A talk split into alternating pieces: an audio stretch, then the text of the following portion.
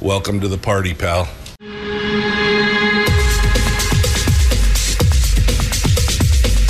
The, the Michael Dukes Show. The greed and the entitlement is astounding to me. What more could you want from a low budget radio program? This is a dumpster fire. That was just BS. It is time to get a new perspective. We know just what you need, and we've got just the cure. Open wide and prepare for a steaming hot cup of freedom. I just don't fathom it. The Michael Dukes Show, streaming live across the world. Live across the world on the internet at michaeldukeshow.com and across the state of Alaska on this, your favorite radio station and or FM uh, translator. Uh, good morning, and how are you? Welcome to Hump Day. Um, it's a, it's a, it's a, it's a day. It's a day already. It's a day. Um, I'm. Uh, I was just remembering here this morning um, whether or not, and I, I, it was one of those things where it's like I wrote this down, didn't I? Um, whether or not uh, we were going to be having uh, Mike Showers a guest today, and I think I recall that he said no. So it's just you and me today. Uh, I don't know why I was wandering around all day yesterday thinking, oh yeah, uh, Showers on tomorrow. It's going to be fine and everything else, but uh, no, I had a I had a brain wave this morning. I was like, oh, wait, didn't he say he wasn't going to? That's okay. All right. So it's me and you. Hello. Good morning. How are you? How's it going? Uh, just another day of final wintry thoughts and final, final wintry temperatures as we get ready to still haven't hit 50 degrees down here in the south central area. We're going to be like 10 days late, still six to eight degrees below average down here. And I'm just saying, if we don't get some warm days on the other end of this thing, I'm going to have a stern talk with somebody. I need uh, I need all the all the warm summer days that I can get. And this is just you're not helping. Not helping. I don't know who's out there still doing the snow and cold dance, but whoever it is, stop. Stop. Stop doing it. All right. Um, so today is Wednesday, hump day, uh, middle of the week, getting ready for the big downhill slide towards Firearms Friday. And uh, which uh, this week, uh, JD Tuccille from Reason Magazine is going to be joining us uh, in the six o'clock hour on Friday.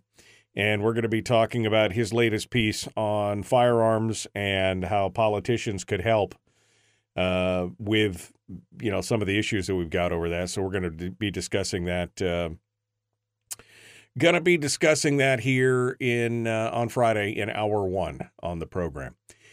Uh, today it's uh, you and me. And remember yesterday how I was whining and complaining about how, geez, there's just no, nothing's happening. What's going on? Well, that changed. That all changed yesterday. I got a whole bunch of uh, got a whole bunch of stuff to talk about today.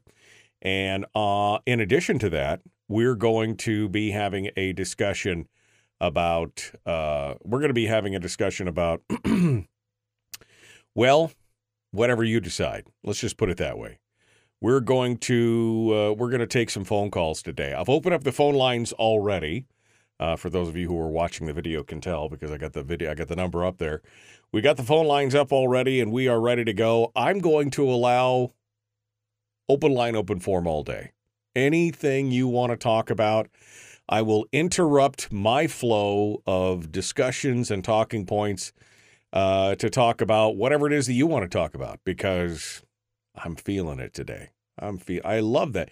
I kind of like that. You know, I mean, it's good to have kind of a plan for what I want to talk about. This is from my point of view. I don't know about from your point of view, but from my point of view, I always like to kind of have a plan of what I want to talk about and and you know some of the key points and some of the stories and things like that. But sometimes I just enjoy it when we're just kind of doing a free for all. Like, uh, you know, one minute we'll be talking about one topic, the next we'll be jumping into something else. And that's why I love the caller driven segments of the show. So here is the phone number. If you are out there, um, and ready to talk about things. Number to call is 907 433 3150. 907 433 3150. Feel free to uh, give us a ring and uh, get in the queue for talks and discussions about, well, what, whatever it is. I mean, if you you want to talk about parental rights, you want to talk about size and scope of government, you want to talk about the PFD, you want to talk about macrame and knitting. I don't know. It doesn't have to be political. Um, it could be talking about uh, you know questions on the what if component, which we've kind of touched on here the last couple weeks as we watch what's going on around the country. Um, yeah, I mean, I'd I'd love to hear what you guys uh, have to say on on any of those topics. Uh, special thanks, by the way, to our friends over there at Satellite West. Um, uh, we appreciate uh, we appreciate them for uh, sponsoring the program and always uh, always bringing good stuff forward. We'd love to we love love love the fact that they sponsor the program, and we'd love for you to go out and check them out at any of their various dealers, including Arctic Fire and Safety up in Fairbanks or Radar Alaska um, uh, or uh, you know Lundy's Marine and Electronics out on the uh, out on uh, Unalaska and Dutch Harbor. We'd love uh, we'd love for you folks to uh, go out there and say hi to them and help and help to you know support the show. That's whatever wherever you are. It doesn't matter where, Whale Island or Willow, Metlakatla or Minchumina. You can stay connected with your help of your friends at Satellite West. They are proud sponsors of this hour of the program. So thank you. Okay, well, um, let's uh, let's get into this, shall we? Let's let's sit down and have a discussion and talk about some of the things that are coming out. We're finally getting a fuller picture of what the uh, of what the Senate Finance Committee is looking at and what they're planning. And it pretty much falls in line with what we expected. We're seeing a $1,300 dividend being proposed right now. Um, and instead of the $680 increase in the base student allocation that the House put forward, we're seeing a $500 increase in state uh, per student funding amount increase and we're getting uh, we're getting some interesting quotes coming out of the uh, interesting quotes coming out of the Senate Finance Committee uh, on this. My favorite quote so far has been from uh, Senator Bert Stedman, who said, "We're going to live within our revenue stream this year." Which means something has to give. I mean, I'm sure I put the pause in there and he didn't. We're going to live within our revenue stream this year, which means something has to give uh, which I find completely and totally ironic. Uh, the hypocrisy knows no bounds. No problem overspending uh, over the last six, eight years, however long Bert's been on the uh, finance committee. Absolutely no problem in that time overspending. But now, now he's found religion and it's all good. That's just one of the quotes uh, of what's coming down. You could see that this is going to be a battle for the ages. Uh, there was one quote, where was it? Um, um, one quote where they said, uh, you know, this is going over to the, I'm sorry, I'm looking for which article it's in. Uh, I think I highlighted it. Um, but, uh, you know, they were hoping, oh, there we go. This is Stedman. Um, you know, if it has to go to conference committee, um, the the uh, the House, you know, they're saying, well, we hope the House agrees with our plan, even though the House already sent a plan over that had a twenty seven hundred dollar dividend and a six hundred and eighty dollar BSA increase. They're like, well, we hope that you know. Well, uh, Stedman says we're hoping that the House will agree with the Senate's position adding that the Senate's plan is to advance bare bones capital budgets under the assumption that if revenue driven by oil prices exceeds expectations, lawmakers can increase the capital budget early next year. We, you know, we hope that they agree that you know they're not going to agree with your position. You know it. They've already provided it to you. Oh, this is going to be a smackdown battle royale for the ages. I can tell. This conference committee should be very very interesting. We're going to get into some of the other quotes and other discussions uh, here uh, in just a moment. But as I said earlier, phone calls reign supreme today. It's open line, open forum. We've got one line on hold at 907 433 3150. And we got just a couple minutes here before we have to go to our first break. So let's uh, see what's on uh, your mind. Good morning. Who's this? Where are you calling from? Good morning. This is Jim in Fairbanks. Good morning, Jim. How are you, I friend? have a question for you. I'm good. About Bert Stedman, there's, there's several things in my mind this morning. Bert Stedman was on the finance committee 20 years ago when I was down there.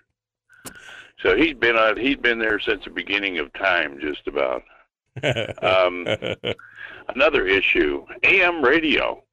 Have you been paying any attention to the fact that they're trying to get rid of AM radio and silencing all of the people that uh, in talk radio?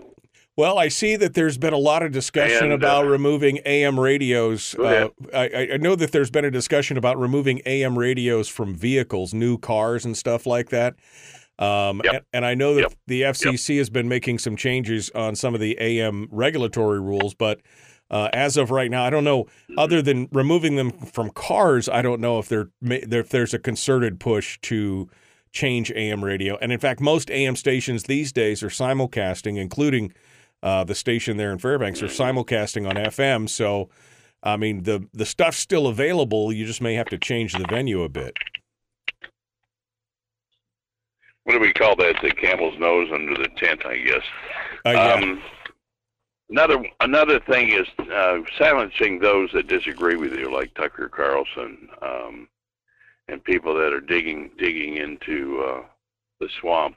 It's just uh, outrageous what's going on nationwide, and I hope it stays there and doesn't get into the local areas. But uh, not too many voices like yours around anymore, unfortunately. Yeah, well, I think this is interesting for Tucker. I- Car- I, I think this is interesting for Tucker Carlson. Um, if you go back and look, a lot of the stuff that came out uh, from the uh, Dominion lawsuit shows that, like Tucker and Laura Ingraham and Sean Hannity, they've all been having problems with Fox News in general. Uh, they were very concerned about the credibility of the network and everything else, and they were behind the th- uh, behind the scenes uh, you know, lambasting the network itself for all the problems that they had. I think Tucker, I mean, he's going to land on his feet. I don't know if you've already seen that there's been, I mean, he's going to probably be making more money than he ever was at Fox News. Uh, in the future. So, this may be in the long run a good thing for him. It just means that Fox News has lost a commentator that is, you know, one of their most popular commentators ever. And uh, he's going to be able to go out and now maybe free of some kind of editorial oversight from the Fox crew, he might actually uh, end up with more audience uh, in the long run. Um, so I- I think this is going to be a good thing in the end, quite honestly. Well, I w- I wouldn't disagree with that, maybe, but I think it's going to destroy Fox News from from from my viewing. Newsmax and OAN there seem to be far more uh, palatable um, to those of us who Yeah, believe you got to have some consequences for what you do. yeah, Anyway, I just a couple questions, I, I, things that crossed my mind, and I just thought, well, I'd just throw it out there for somebody else's uh, brilliance to come forth. Well, Jim, I So thank appreciate that. Thank you. Yeah, and you're right. I mean, Bert Stedman has. I mean, he's like back there when Christ was a corporal. He was there ma- marching away, uh, putting money into that uh, finance committee. I think he's one of the main movers and shakers that's caused part of this problem. That's why I highlighted the fact that he said this year we're going to live within our for the first year ever we're going to live within our budget. Only Yeah. only when it Uh, suits oh, him, boy. right? Yeah. Yeah, yeah. He, he drank the Kool Aid today. Yeah. Yeah. All right. Thank This you. guy. Thank you, Jim. Yeah. I, I appreciate All right. Have a good day. You Pre- bet. Thanks for all you do. Appreciate it. Thank you, Jim. Yeah, Jim Holm, uh, former representative to the Alaska State House from Fairbanks. Uh, yeah, it's uh, it's it's pretty interesting. All of a sudden, he's found old time religion. This year, we're going to live within our means. Forget about the past twenty years, as I've been on the assembly or the uh, finance committee. Forget about that. It'll be fine. It's no big deal. No big deal. I got me some religion now. Um, all right, we got more coming up. Uh, hour one continues. We get some more discussions and talking points, but the lines are open for today. I enjoy. I haven't heard from Jim in a while. Maybe uh, you want to sound off on something. Happy to discuss it, whatever it may be, whether I agree or disagree. Come on down and join the conversation. 907 433 3150. The Michael Duke Show, Common Sense Radio.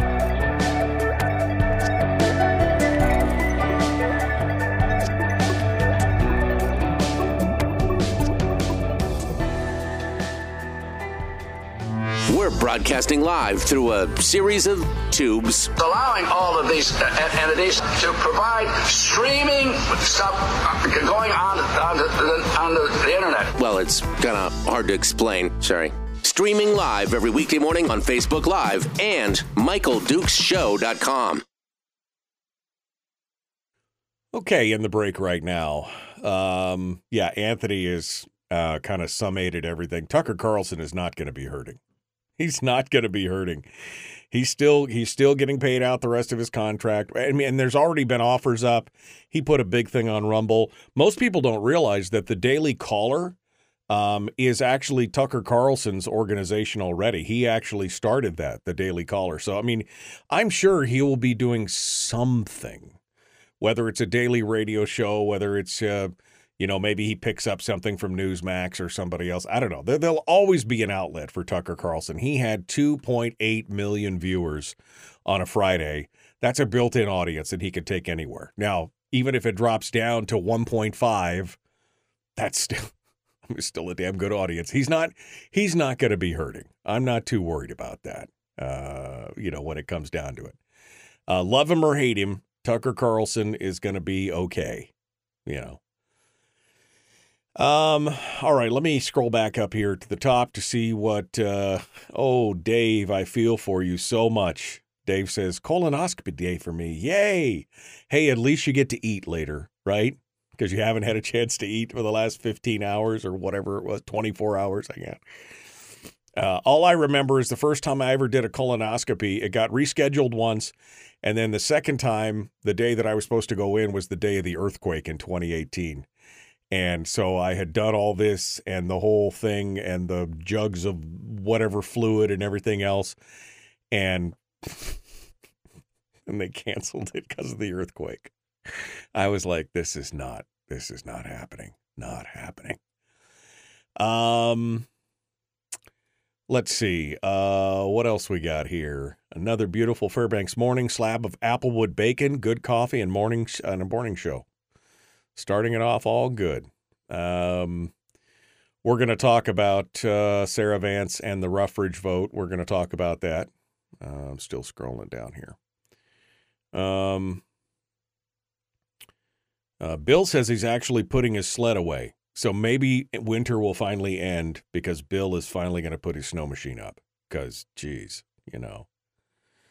Wow, macrame, you're showing your age. What? People don't know what macrame is? Or crocheting or knitting, all different things. Uh, good morning, good morning, good morning. Let's talk about the bill that just passed in the House about men and women's bathrooms, HB 99. We're going to talk about that here in just a little bit, Melly. Don't worry about it. Um, uh, let's see. Um, uh, talking about young moose. Um, yeah, there's been a lot of young. We've had one uh, calf that's been wandering around the house here for about a month. Uh, basically, one night they slept on our back porch, and then they're sleeping in our backyard, and then they're sleeping on the hill above our backyard. It's uh, not, you know, there's, there's, I think there's a lot of calves out there that are kind of running around uh, sans mama. I don't know what's going on.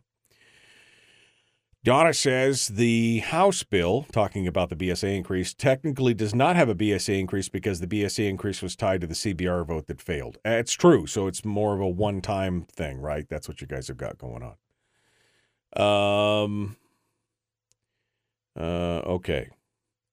We need AM and weather band. I don't think AM radio is going away, especially for rural and remote areas. Um, although, again, there's a big discussion about taking the AM radio out of cars because it's just not something that's used very much. Um, Um, okay. Uh, Tucker bit the hands that hands that fed him. Pretty simple. I mean, I think Tucker basically was just telling it like it is uh, to you know with between him and Ingraham and and uh, Hannity. There's also some rumors that part of this is due to a sexual a sexual harassment suit or something. I mean, we may never know exactly why he split the sheets. Bottom line is, regardless of why he left or was forced out, it's not going to hurt him in the long run. He's gonna he's gonna be he he's gonna be fine. He's gonna be just fine. All right, uh, here we go. Uh, getting ready to jump into it. Uh, the Michael Duke Show, common sense, liberty based, free thinking radio. Like it, share, like it, share, like, follow, do the things. Let's get to it. Oh, let's uh, let's go.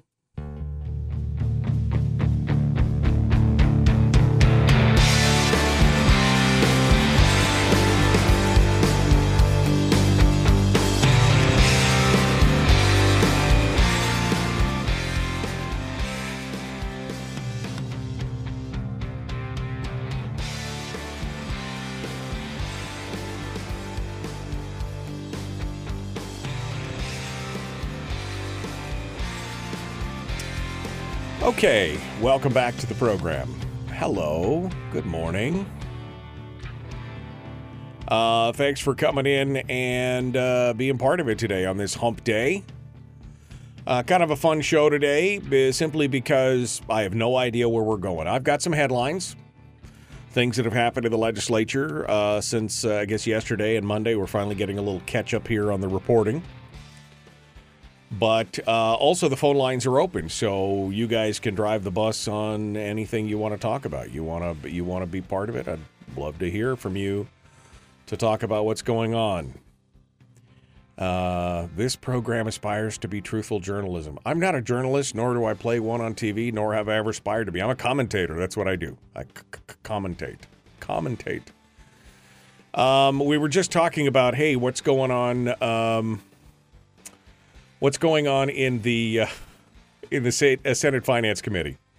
They had a big uh, they had a big uh, presser yesterday, uh, news conference, talking about where things are going um, in the state and what they're planning on doing with the state budget. And I can tell you right now, they're not interested uh, in um, they're not interested in putting together a full PFD. All of a sudden, they've come to the conclusion that um, well, hey, uh, we're going to live within our means. We're going to, uh, uh, we're we're going to, you know, this year for the first year ever. In fact, Jim, uh, we just got the call from Jim Holmes up in Fairbanks. That said when he was in the legislature 20 years ago, Bert Stedman was in House Finance.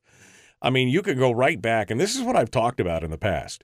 You know, we've changed out a lot of the players. Remember, number one on the charter of changes is changing the players. The problem is we've changed out. You know, I mean, uh, 30, 30 something legislators have been swapped out over the last four or five years. The problem is there are few key players in there who have the they have the institutional knowledge and the strategic thinking uh, of how to basically strategically maneuver in a parliamentary environment that they're able to continue to maintain their power. And Bert Stedman is one of those key players. Um, and if you know you want to look at the, he, I mean, this is the guy who knows where all the bodies are buried and knows how to get things done and knows how to leverage stuff. This is the same guy that held the Knik, Bur- uh, uh, Goose Bay Road project hostage, uh, the most dangerous road in the state. Um, I've lived here eight years, and I think it's up to 14 people have died on this road in, in eight years.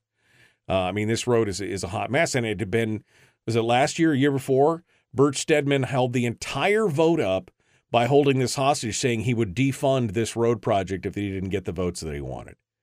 Uh, all these parliamentary procedures and tying things together. The turducken that they talked about, that the House majority was very concerned about this year. They didn't want to see a turducken bill come back where everything was moved into a big omnibus bill. They wanted to be able to vote on separate things. And they were assured that that's not going to happen. I mean, fingers crossed, I'm not holding my breath that it might not.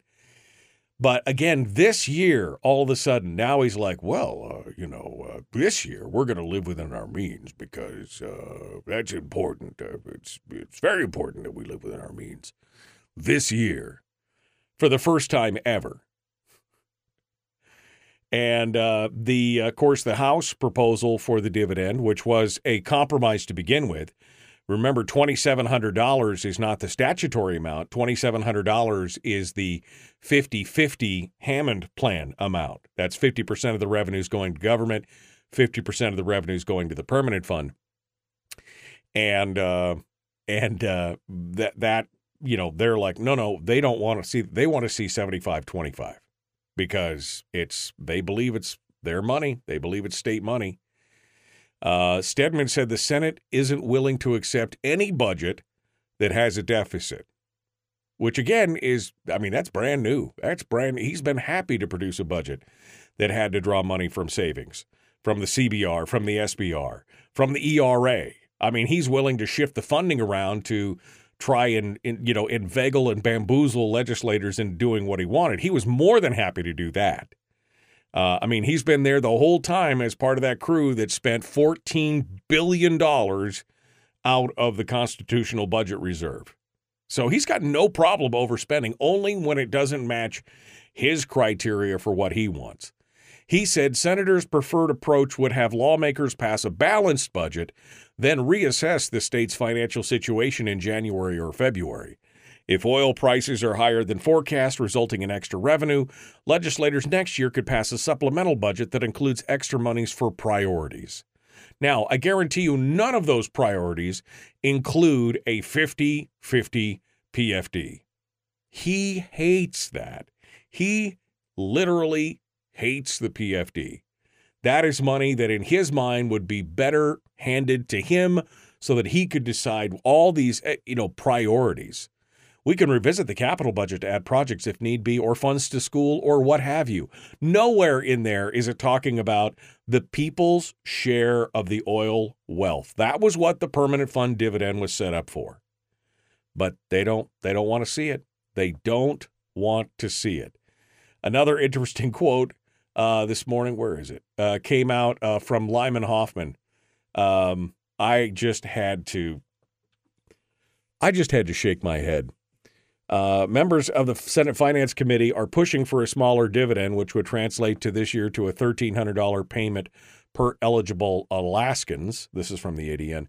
With increased fervor. They're pushing for the smaller dividend with increased fervor.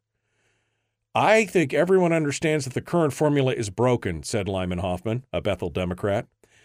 Um, I don't think that everyone understands that the current formula is broken, Lyman. I think the current formula worked just fine until you guys stuck your grubby little fingers into it and discovered that it was a pot of money that you could spend from. Prior to this, the formula worked just fine. It's just that it forced you guys, legislators, to live within your means.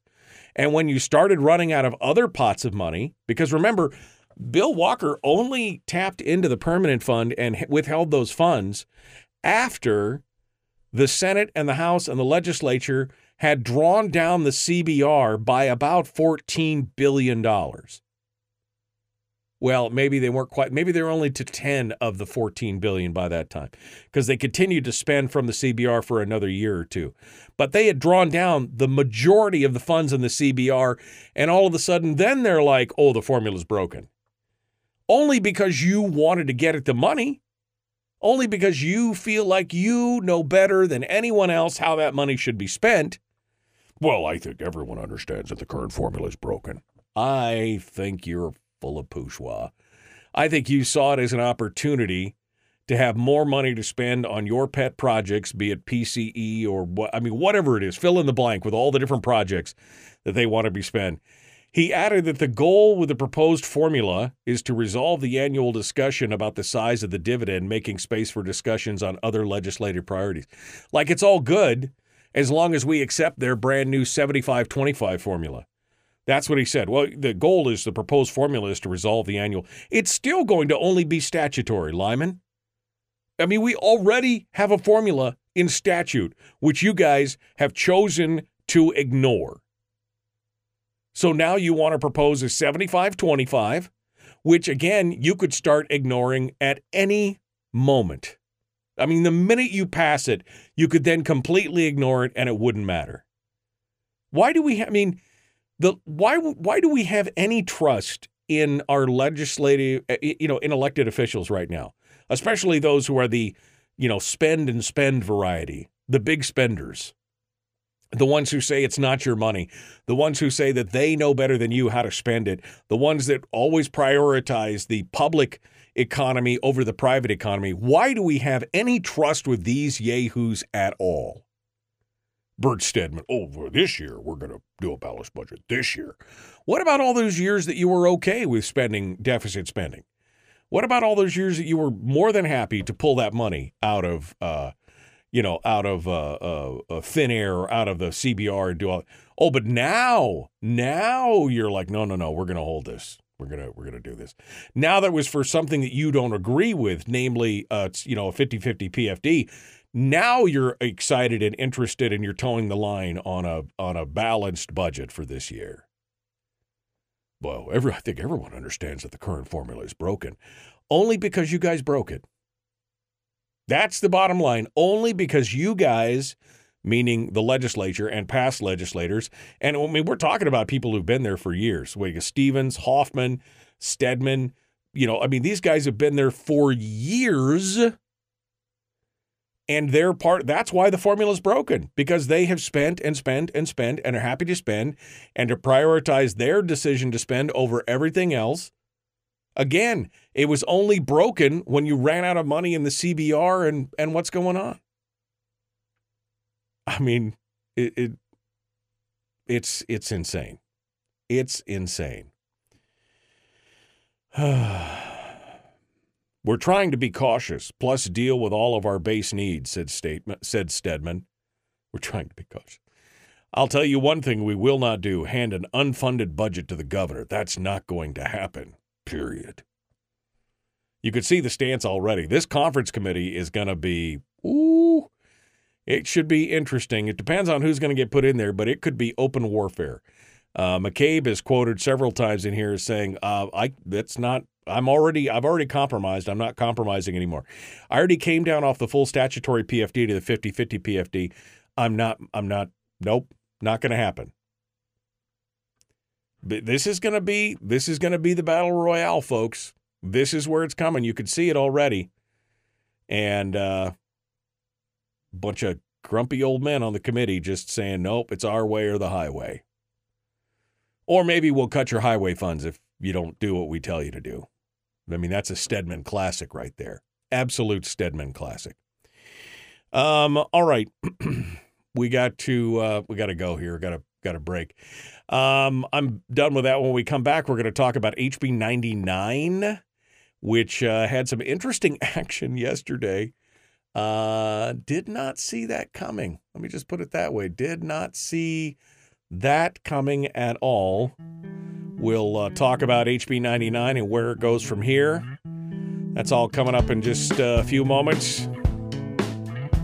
Thanks for being part of it. The Michael Duke Show, common sense, liberty based, free thinking radio.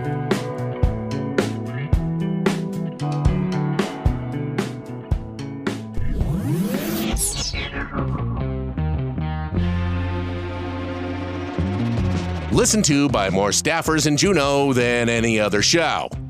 Because their bosses told them to. And after what they just heard, oh man, they're gonna be pissed. You're a bad, bad man. The Michael Duke Show.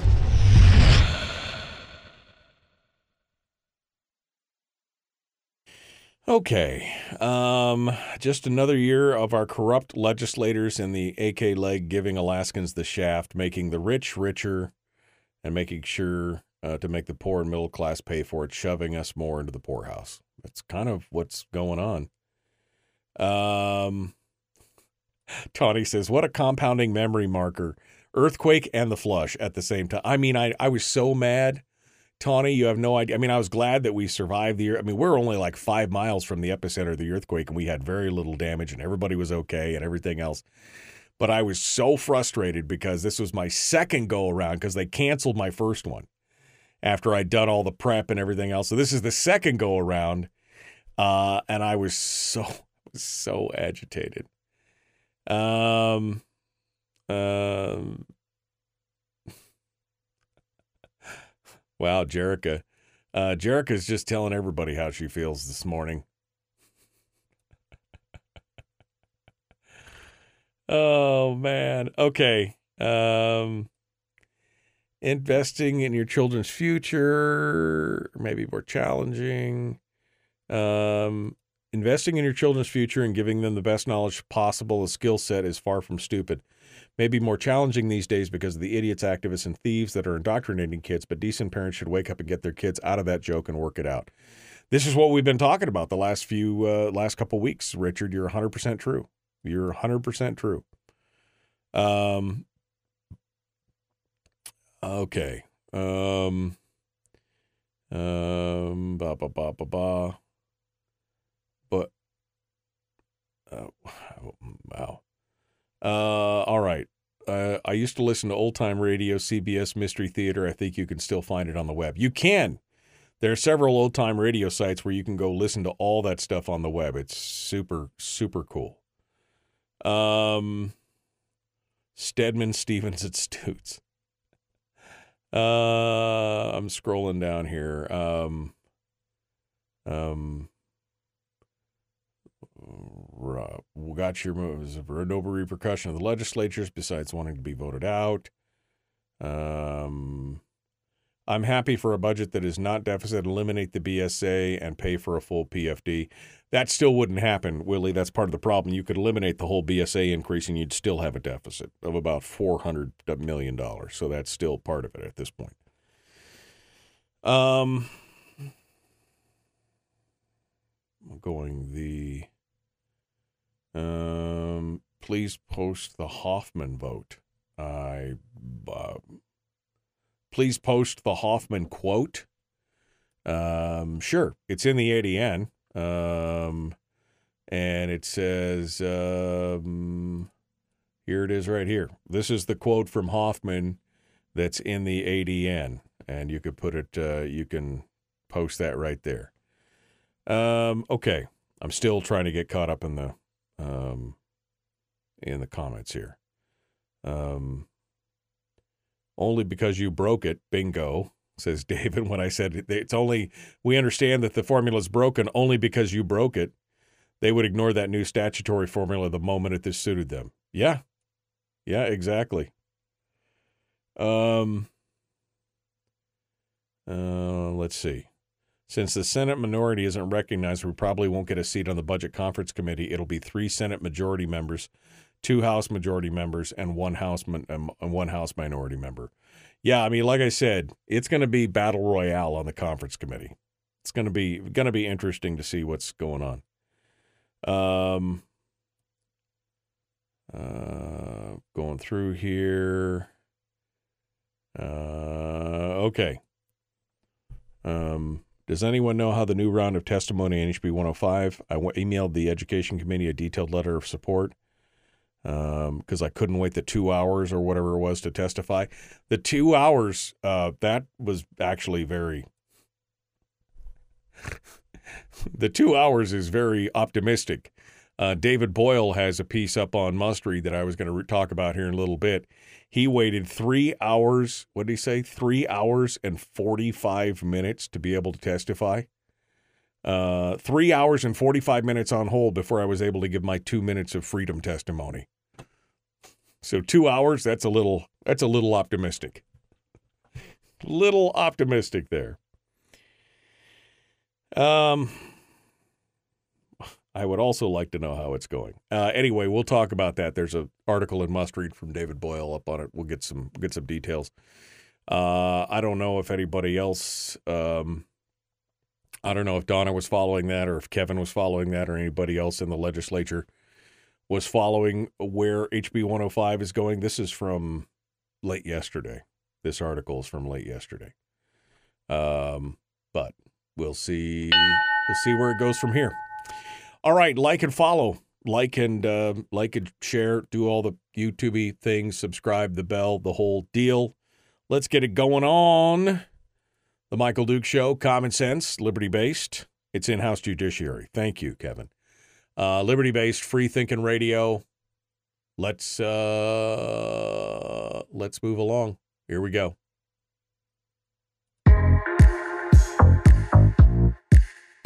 The Michael Duke Show. Not your daddy. Wait, sorry. Not your daddy? Ooh, not your daddy's talk radio. Whew. I was scared for a second. Thought we were going down. Here's Michael Dukes and the show.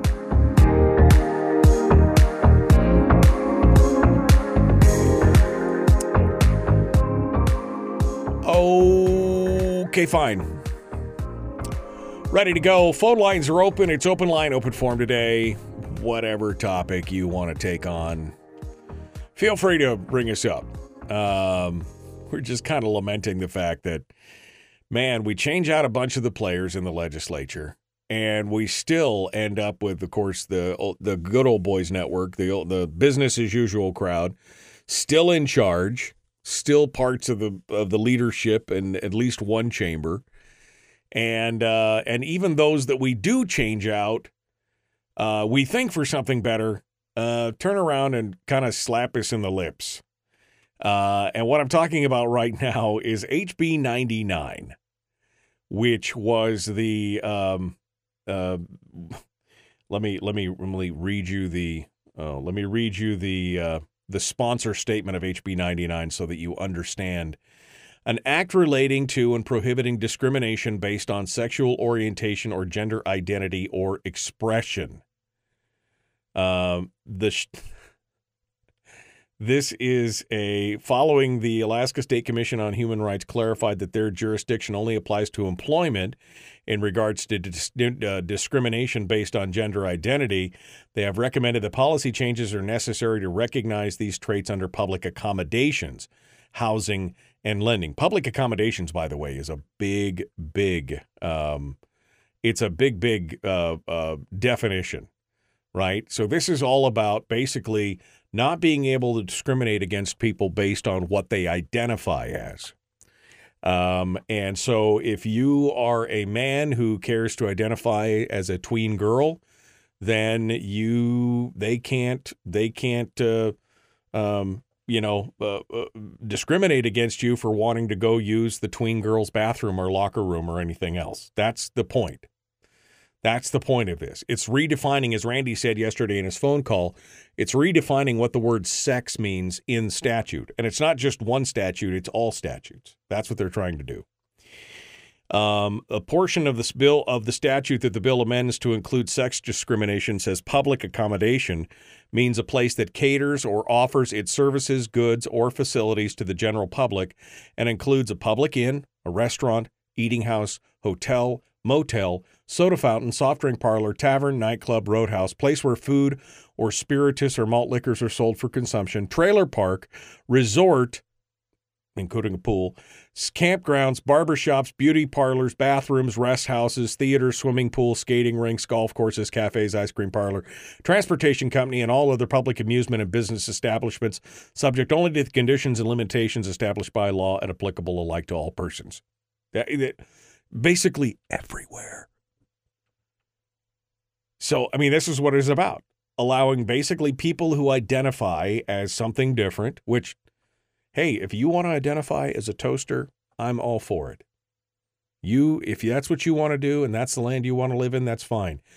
Don't use government as a bludgeon to force me to buy into your fantasy. If that's what you want to believe, I'm all for you to be able to do it. But don't, again, hold me hostage with the force of government at your back to try and make me believe the fiction that you already believe. Here's the interesting part HB 99 passed out of the House committee yesterday with the support of Kenai Republican Justin Ruffridge, who voted with the Democrats.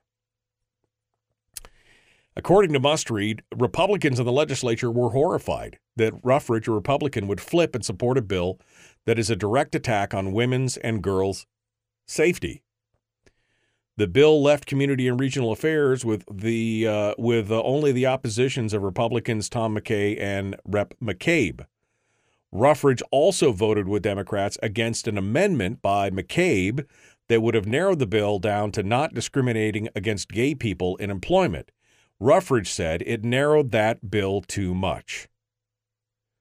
Now, interestingly enough, apparently uh, Ruffridge has two young daughters. I mean, as a father, and I've seen some crazy stuff, okay? I mean, I've seen some crazy stuff in this world and everything else. I would be very concerned about somebody who identifies as, you know, like I said, I mean, there's this is all about imagination and identification, right? I mean, you can be anything you want to be, essentially, is what the a lot of people on the left are being told. And so I would be very concerned if my daughters were at a swimming pool, which is one of the places of public accommodation, or a resort or something like that, and somebody who identified and I'm not joking about the whole tween girl thing. There was a news story here a couple of years ago about that was a guy who's like a 35 year old man and he identified as a tween girl. That was part of the that was part of the argument. And he all of a sudden can go into the locker room with all the girls or the bathroom with all the girls. Now, uh, maybe he is true to heart. Maybe that's really what he is. He feels like he's a girl, a woman, whatever. He doesn't he doesn't even notice the other people in the in the locker room. Maybe that's the truth. Or maybe not. I know that I wouldn't feel comfortable allowing my daughters to go just like I wouldn't allow my daughters to go change in the boys' room with all the boys there. Ruffridge voted against that amendment by McCabe as well. Uh, McKay, Tom McKay asked Jenny Armstrong, the author of the bill, who would protect our daughters in bathrooms when men walk into women's bathrooms. And she said that question was offensive. Oh, I think it's a legit question. She says it's offensive that LGBTQ are increasingly being characterized as groomers and perpetrators, but most of the crime is committed by straight males.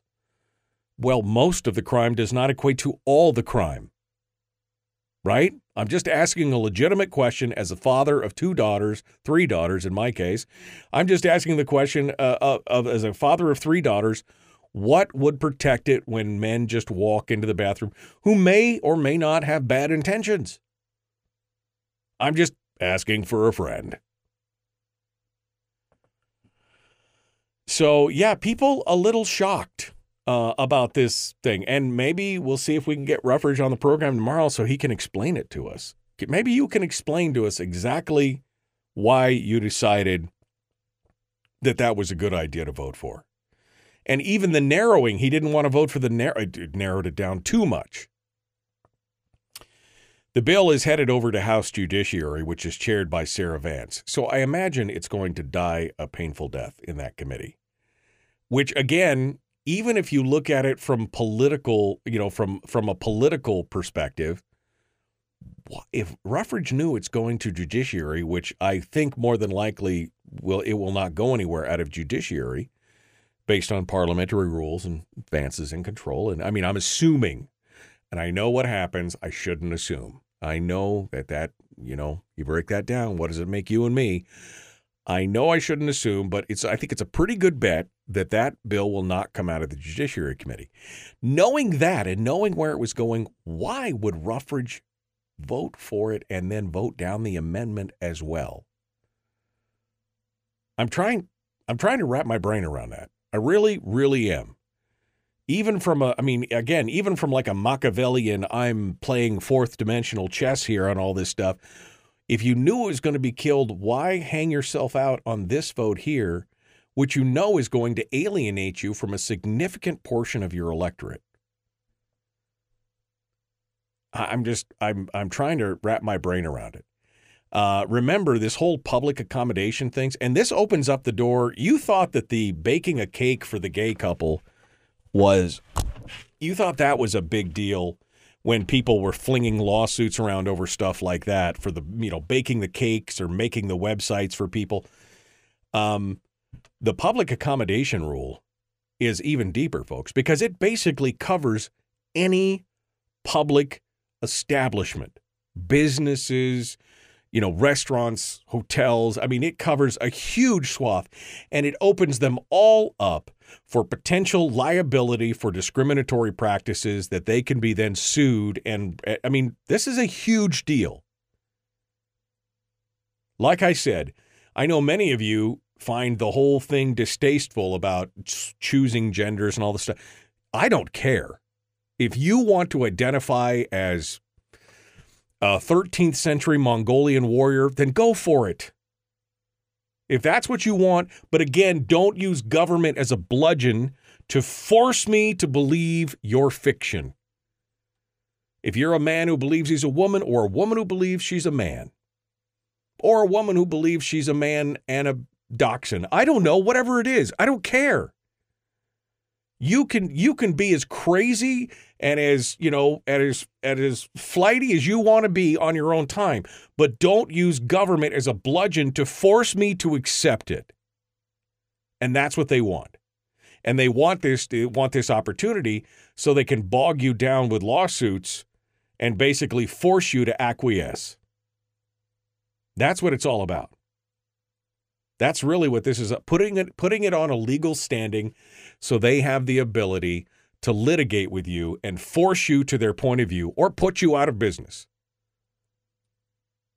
I mean, yeah.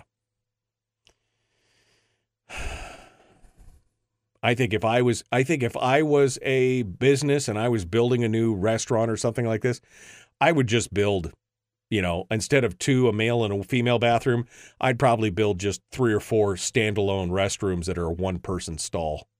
It would be more expensive, but it would save you a lot of heartache down the road. You could be whatever you want to be all alone in your own bathroom. That's probably what you should do. Uh, but the fact that Justin Ruffridge voted for this, voted against the other amendment, and then knew this was going to judici- uh, judiciary um, where it's probably going to die. It may or may not. I don't know. We, we should talk to Sarah Vance about this, but I would imagine it's probably got a good chance of not going anywhere. Why would you burn that bridge with your constituency? I I don't understand it. Maybe he's a true believer. Maybe it's all about the true belief in the end. It's very possible. Hour two is dead ahead, and we're taking more phone calls. Your thoughts on this 907 433 3150, 907 433 3150. The Michael Duke Show.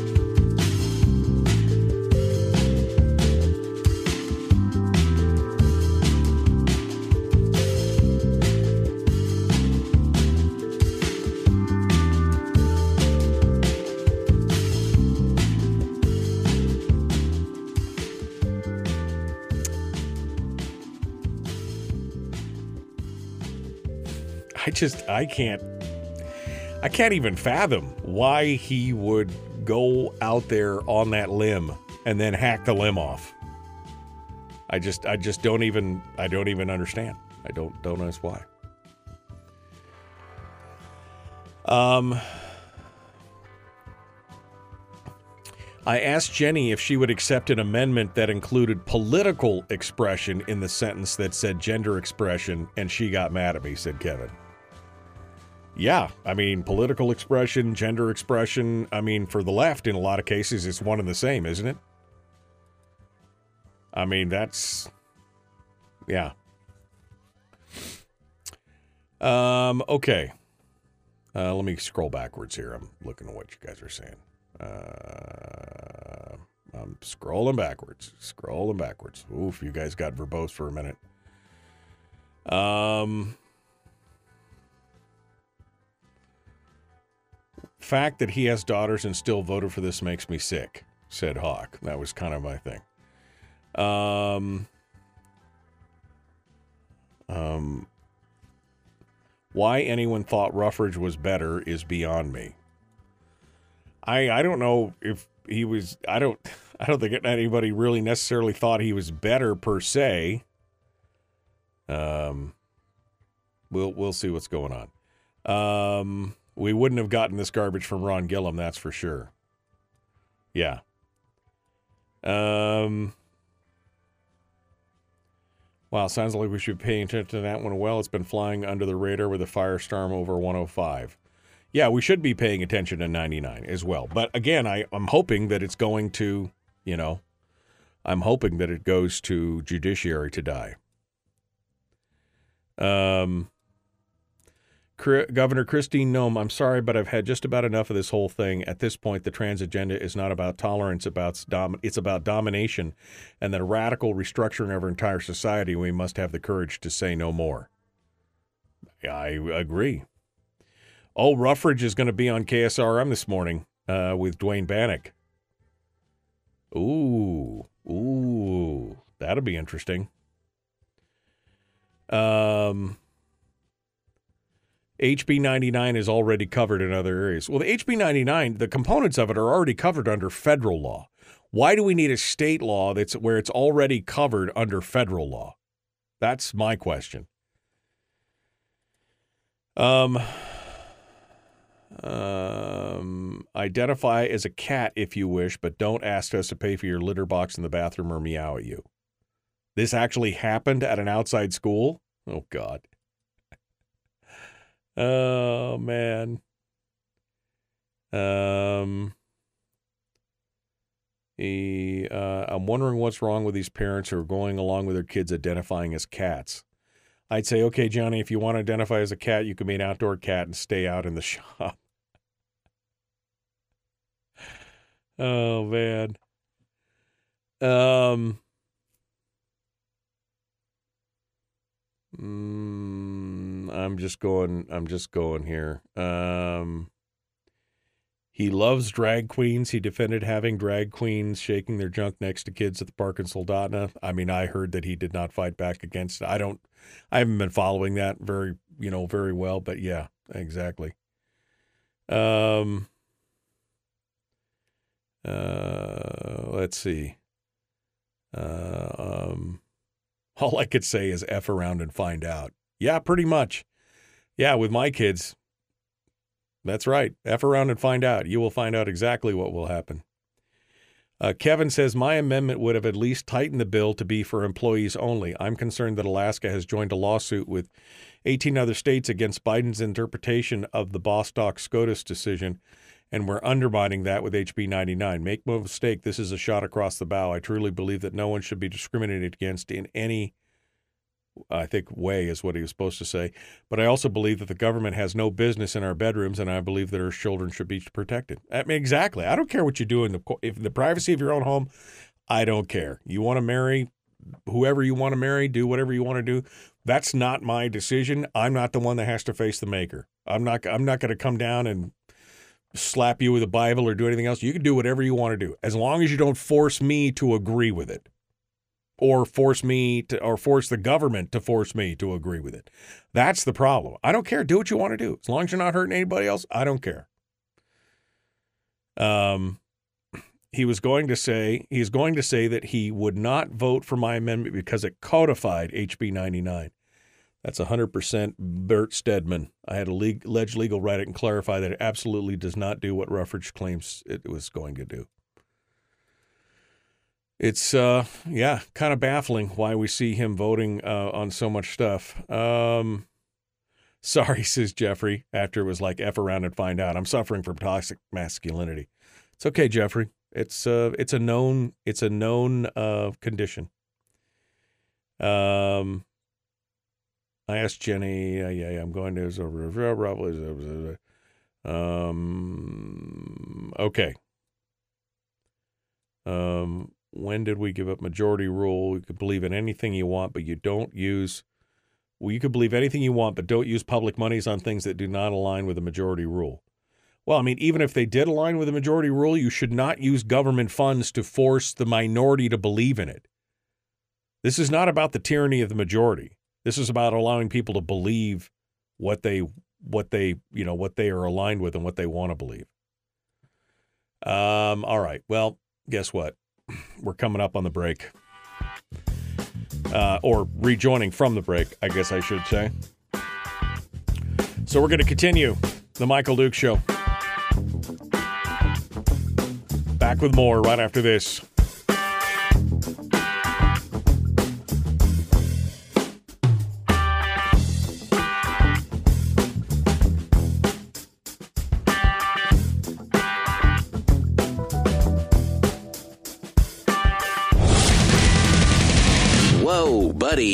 That thing back in its holster. We haven't gone anywhere. I don't understand. Check out the Michael Dukes MichaelDukesShow.com for information on how to get access to the podcast. Welcome to the party, pal.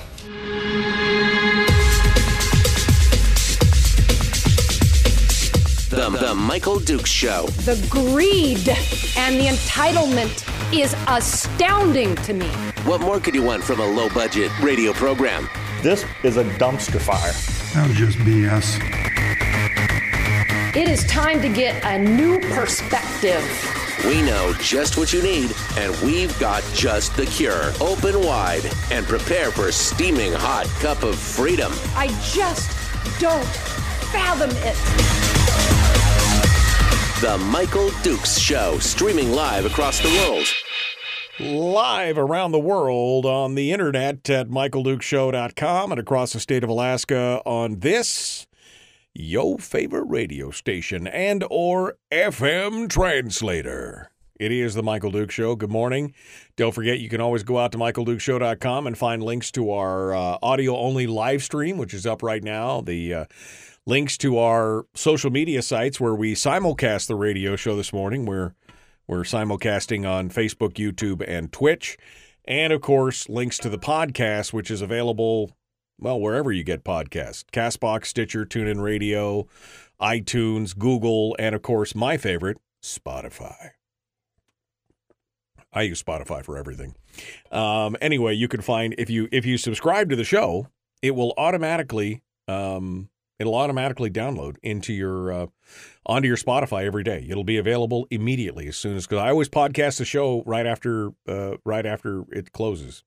So usually within 15 minutes the podcast is up after the show in the morning. So you if you miss anything, you can go back and listen or if like some of you sleepy heads, you like to sleep in a little bit, you can listen to it later on. I, I met somebody in Fairbanks this weekend, this last weekend at the outdoor show. He goes, Yeah, I love it. I go for a, a big long drive and I, I listen to three or four shows, one right after the other. I'm like, Nobody should be subjected to that. There should be a Geneva Convention rule about that.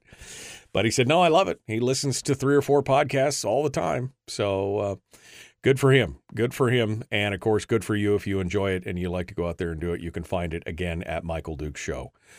Com. Hour two of the big radio show today, and we are um, ready to uh, dive into it. It is open line, open forum all day today.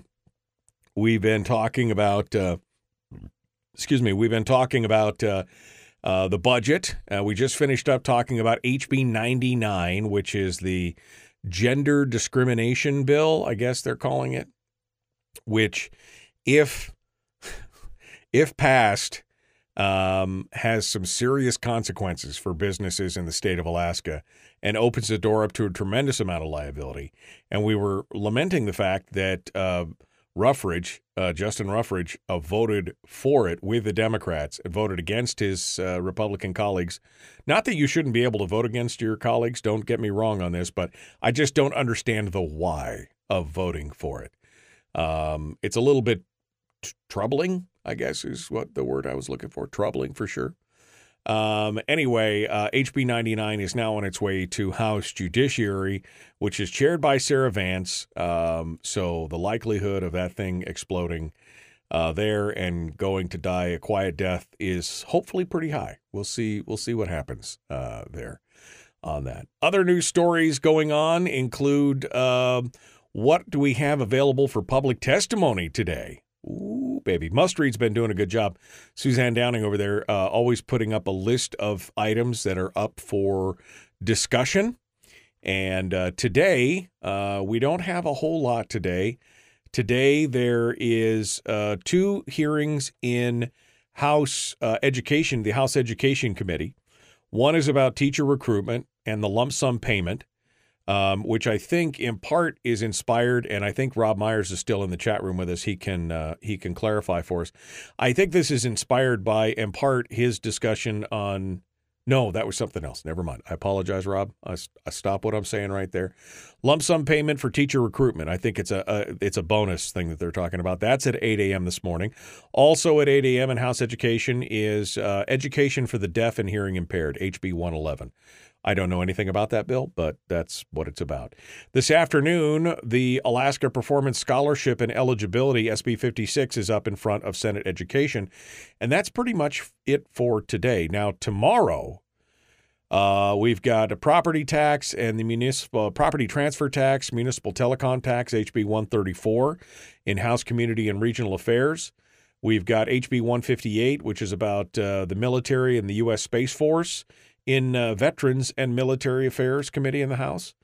Uh, HB 26, that's that's at 8 a.m. and 1 p.m. respectively for both of those. At 1:30 p.m. in House Finance is the Council for Alaska Native Languages, HB 26.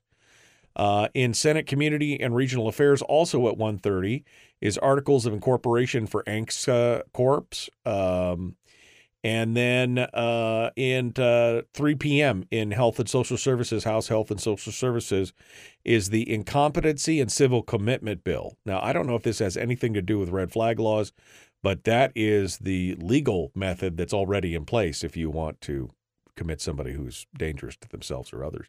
That's in Health and Social Services at 3. Uh, also at 3 p.m. in House State Affairs is the Eliminate Unnecessary Agency Publications Bill, HB 42. So, some bills that probably most of us have never heard of already up on the docket for today. We'll see where they go from here, but that's what's happening. Three today and uh, two, four, six tomorrow uh, for Wednesday and Thursday as we get ready to wind down to the last 22 days now of the legislative session. Those are your opportunities to go out there and uh, and talk about those things. Uh, phone number to call here if you would like to sound off is 907 433 3150. 907 433 3150. Phone lines are open today, and I'm letting you drive the bus. Any topic you want to talk about is uh, fair game this morning. I'd love to hear from you uh, at that number. You could also drop me an email. I suppose I should open my email. Email address is me at michaeldukeshow.com, me at michaeldukeshow.com. If you would like to sound off, we'd love to hear from you over there. Um, and uh, I just I see that Jason has sent me an email about um, the campaign um, is uh, on the AM radio equipped cars. We were talking about that earlier in the National Advertising Bureau and others uh, and especially the Radio Advertising Bureau, the RAB, the NAB, and the RAB have both been fighting hard about keeping um, AM radios in cars because it's you know they a lot of them say it's a safety issue, um, and uh, and more because AM radios have a greater reach uh, and greater clarity, especially in times of emergency. Um, there's a whole we could have a whole discussion on just that alone. Um, but anyway, Jason, thank you for your email on that. Anyway, if you want to drop me an email, me at michaeldukeshow.com is where you go for that. Special thanks to Satellite West, uh, by the way, this morning for sponsoring the program. You can find them at satellitewest.com. They got a list of all their dealers in the state right there, and they will keep you connected regardless of where you are, uh, from Naknek to you know Nikiski, from Nenana to Ninilchik. Wow, a lot of N's in there. Uh, Satellite West. Go by and see him again at satellitewest.com. Okay, what else do I got to go? Oh, there's a bill about um, bill about logging, um, which we're we may try to get to here before the end of the day today.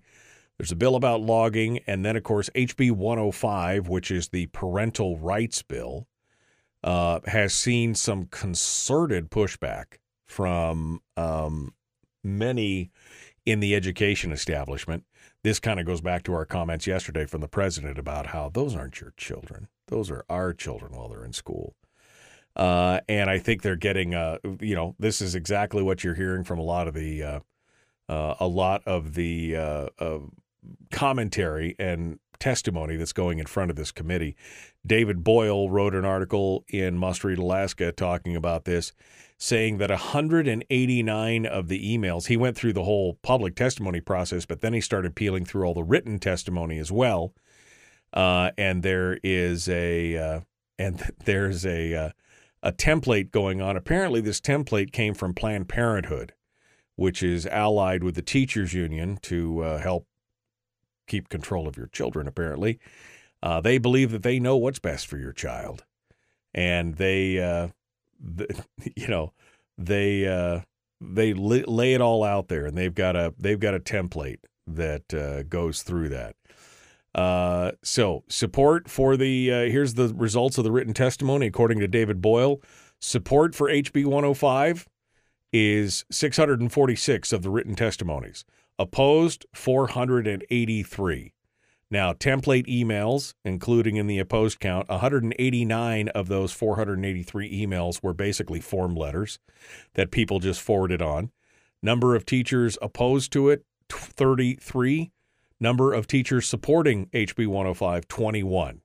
So you can kind of see some of the breakdown. Um, and, and he said there may have been more teachers in there, but these are the ones that self identified. So basically, 54 teachers identified themselves in their testimony as teachers, 21 supporting the parental rights, 33 opposed. And uh, it is, and and somebody said, "Well, I, I sent my testimony in written because I couldn't wait the two hours for the public." No, no, no, no. Three hours and 45 minutes is what David said he waited for his testimony. And I think I saw Melody earlier in the chat room say she waited for over four hours. Four hours to testify on that bill. I mean, who has, God, who's got time for that? Who's, and especially since most of these committees are meeting in the middle of the day, who's got time for that? Well, apparently teachers can take the day off and go do it, I guess, or whatever's going on. Um, but most of us working class stiffs could not. I remember the last time I testified on a bill last year. It was last year.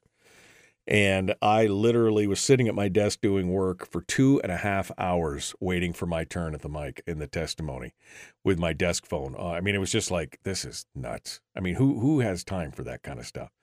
Written testimony is good. Public testimony, verbal testimony is better. Both is even better, better still, as far as I'm concerned. Um, all right. Um, I guess we're coming up on the break. I don't want to start something else. Um, uh, I don't want to start into another story because we are coming up on the uh, on the uh, first break of the hour here, and we're going to be jumping back with you. But again, phone lines are open. I guess this was my question, and I actually was going to start off the hour with it, but I forgot. I got way late on another topic. So back to HB ninety nine, the gender protection, whatever they're calling it, bill. What, as a parent, if you're a parent with children, would you be concerned? Because, and I know somebody said, well, we shouldn't talk about children. Well, this affects children. We have to talk about children. We we have to talk about children because it affects children. So if you are a parent and your child was again swimming pool resort, uh, even a restaurant or something like that, would you have a concern if uh, your ch- specifically your female children, your girls, were going into these bathrooms and there was this identifying person who identified as a woman and went in there, but they were biologically male? Would that make you uncomfortable and concerned? And would it stop you from going into those establishments? That's I think that's the the bigger question. 907 433 3150. 907 433 3150. Love to hear what you guys have to say on that one and more. We got to go. We're going to return in just a moment. Back with more The Michael Duke Show. Common sense, liberty based, free thinking radio. Your phone calls, it's up next. It's all open line, open form today. We're going to be back right after this.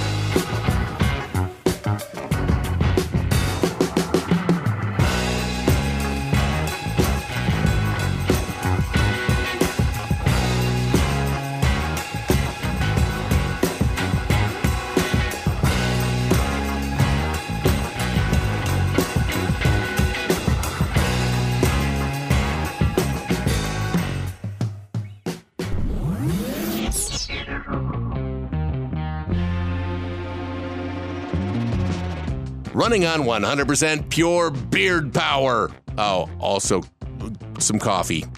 We dip our beard in coffee. Ha, nice beard. The Michael Duke Show.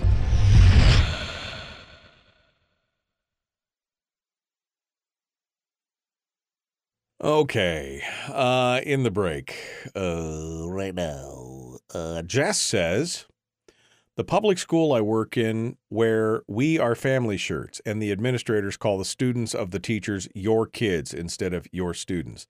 This doesn't fly well with me, seeing as my kids are homeschooled because of the leftist baloney that goes on.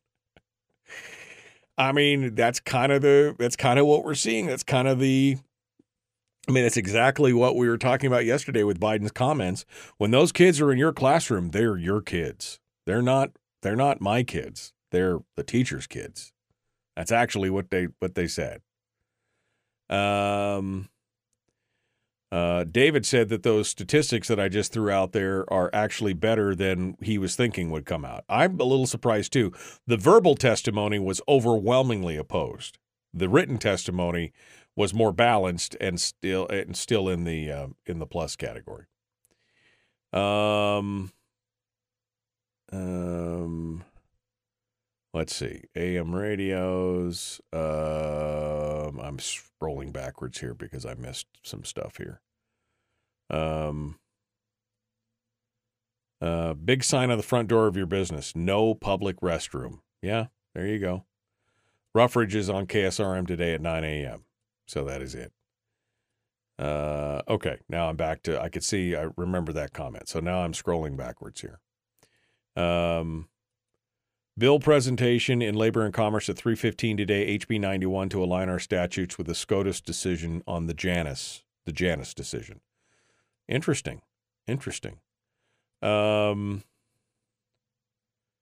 um, uh, yeah. Let's see. Um, sorry, getting getting. Oh, I got a call on hold too. I got to go over there and get their name. We'll go over there and get their name. See what they have to say this morning. Uh, Wednesday doubleheader on KSRM. Peter Micciche at 9 a.m. Justin Ruffridge at 10 a.m. That's from KSRM's Facebook page. Somebody just sent me the link. So Peter Micciche at 9, Justin Ruffridge at 10 this morning on KSRM. So there you go. Let's go over to the phones and see who's uh, on the line with us right now. We'll get some names and get things ready to square away when we come back. Good morning. Who's this? Where are you calling from? Good morning, Michael. It's Melody from Wasilla. Hello, Melody. Uh, hold the line, my dear, and you will be first up when we return from the radio here. Don't go anywhere. Melody's back in the uh, back in the phone room here on hold, ready to go uh, this morning. Uh, we're about two minutes out. Let me go back down here. Um, uh, I'm still in shock that Micciche is the borough mayor. Uh, yeah. Um, still scrolling down here. The state of the state makes me want to listen to some Judas Priest this morning. Robbie says radio used to be a luxury. I mean, yeah, remember when radios were like an optional equipment in a car? Yeah, how did that? How many? How long ago did that change? Um. Okay. They had people calling in from out of state on that bill, said Melody, on the parental rights bill. Of course they did. Um. Sandy says she waited close to four hours to testify. Um, still scrolling down. You said, "Don't grow weary in well doing." Melody said, "I I agree. I mean, I'm not. I I definitely agree with that." Uh, Jamie said, uh, Rob said Jamie made sure public testimony hearings were after work starting at 5:15. At least one meeting lasted until close to midnight. Okay, and that is good. I appreciate that. I did obviously did not testify at that meeting because I didn't call in because I knew it was going to be a total pooper rate at that point. Um, uh, tell them they want. Uh, I have a 2007 Subaru Forester that has an AM FM radio. I don't think I'll ever get a new car, especially all the buttons and everything else that comes with it. I mean, I have an AM radio in my car, but I can't tell you. I don't think I've even turned it on in the year that I've had it. Um, it's just not, you know, I'm mostly on the FM dial, so that's that's how it works. Anyway, uh, let's uh, let's let's get things going on. Here we go. The Michael Duke Show. Common sense, liberty based, free thinking radio. Like it, share, like it, follow. Go.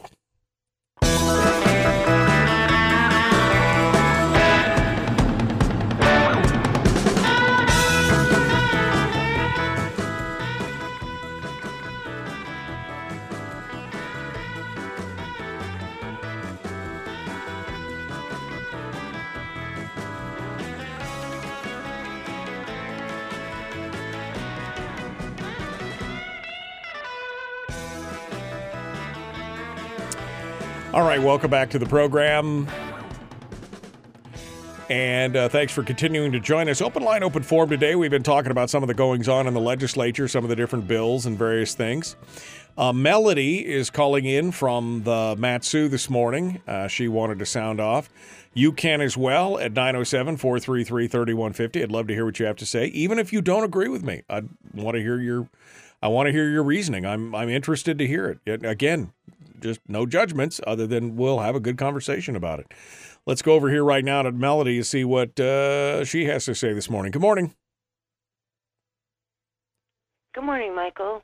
Hey, two things. First off, I was on testimony the night that it ran till midnight. Right. That's when I held for four hours. Also, I just wanted to give an update on the Mat-Su Borough School District district-wide library committee that they've been asking parents to apply for um, to review the books in our Mat-Su libraries in our schools and our our um, high schools, right? Elementary school, high school, middle school. Anyways, um, they had 300 applicants for this position for the 13-member committee. So it's now gone to a randomized lottery drawing that will be held from each of the seven school districts to select parent community member representatives. So there'll be one lottery date to be determined yet. Committee meeting will be formed from the lottery for the following membership seven parents and community members, two certified staff members, two school board members, and two librarians. So I just wanted to tell you that we are making some progress with the school district. Um, I've been told this is what I've been saying all along that there was 56 books on the list that uh, Tranny and um, Tom Berge, uh, pulled from the library under looking at at a certain search words uh, to find out what kind of books were in the Mat-Su libraries. So we will be uh, looking at 56 books on this list that they pulled. Right, and what the and the committee it's the committee itself is what it's going through the books to see if they're appropriate for children. Is that what the and see if they comply with state law yes. about obscenity and things like that? Yes. Yes. Okay. All right. And and then when is the when is the draw and when is this meeting supposed to be again?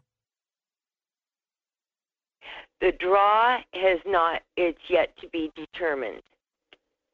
Okay. All right. So well, we'll we'll keep. Um, we'll they keep. sent me this in an email because I applied. I know there's other listeners online in the chat room that have also applied for this committee. So we're just kind of waiting to hear. I just wanted to give you an update on where we're at with those books in the school district and the libraries. All right. Well, thank you so much, Melody. Thanks for giving us a heads up. And when you get the uh, when you get the the word on when it's actually happening, feel free to call us back and let us know. Okay. Absolutely. Thanks, right. Michael. Thanks for your call. Appreciate it. Let's go over here. We got some more phone calls at 907 433 3150. Good morning. Who's this? Where are you calling from? Randy in Fairbanks. Good morning, Randy. What's on your mind, sir?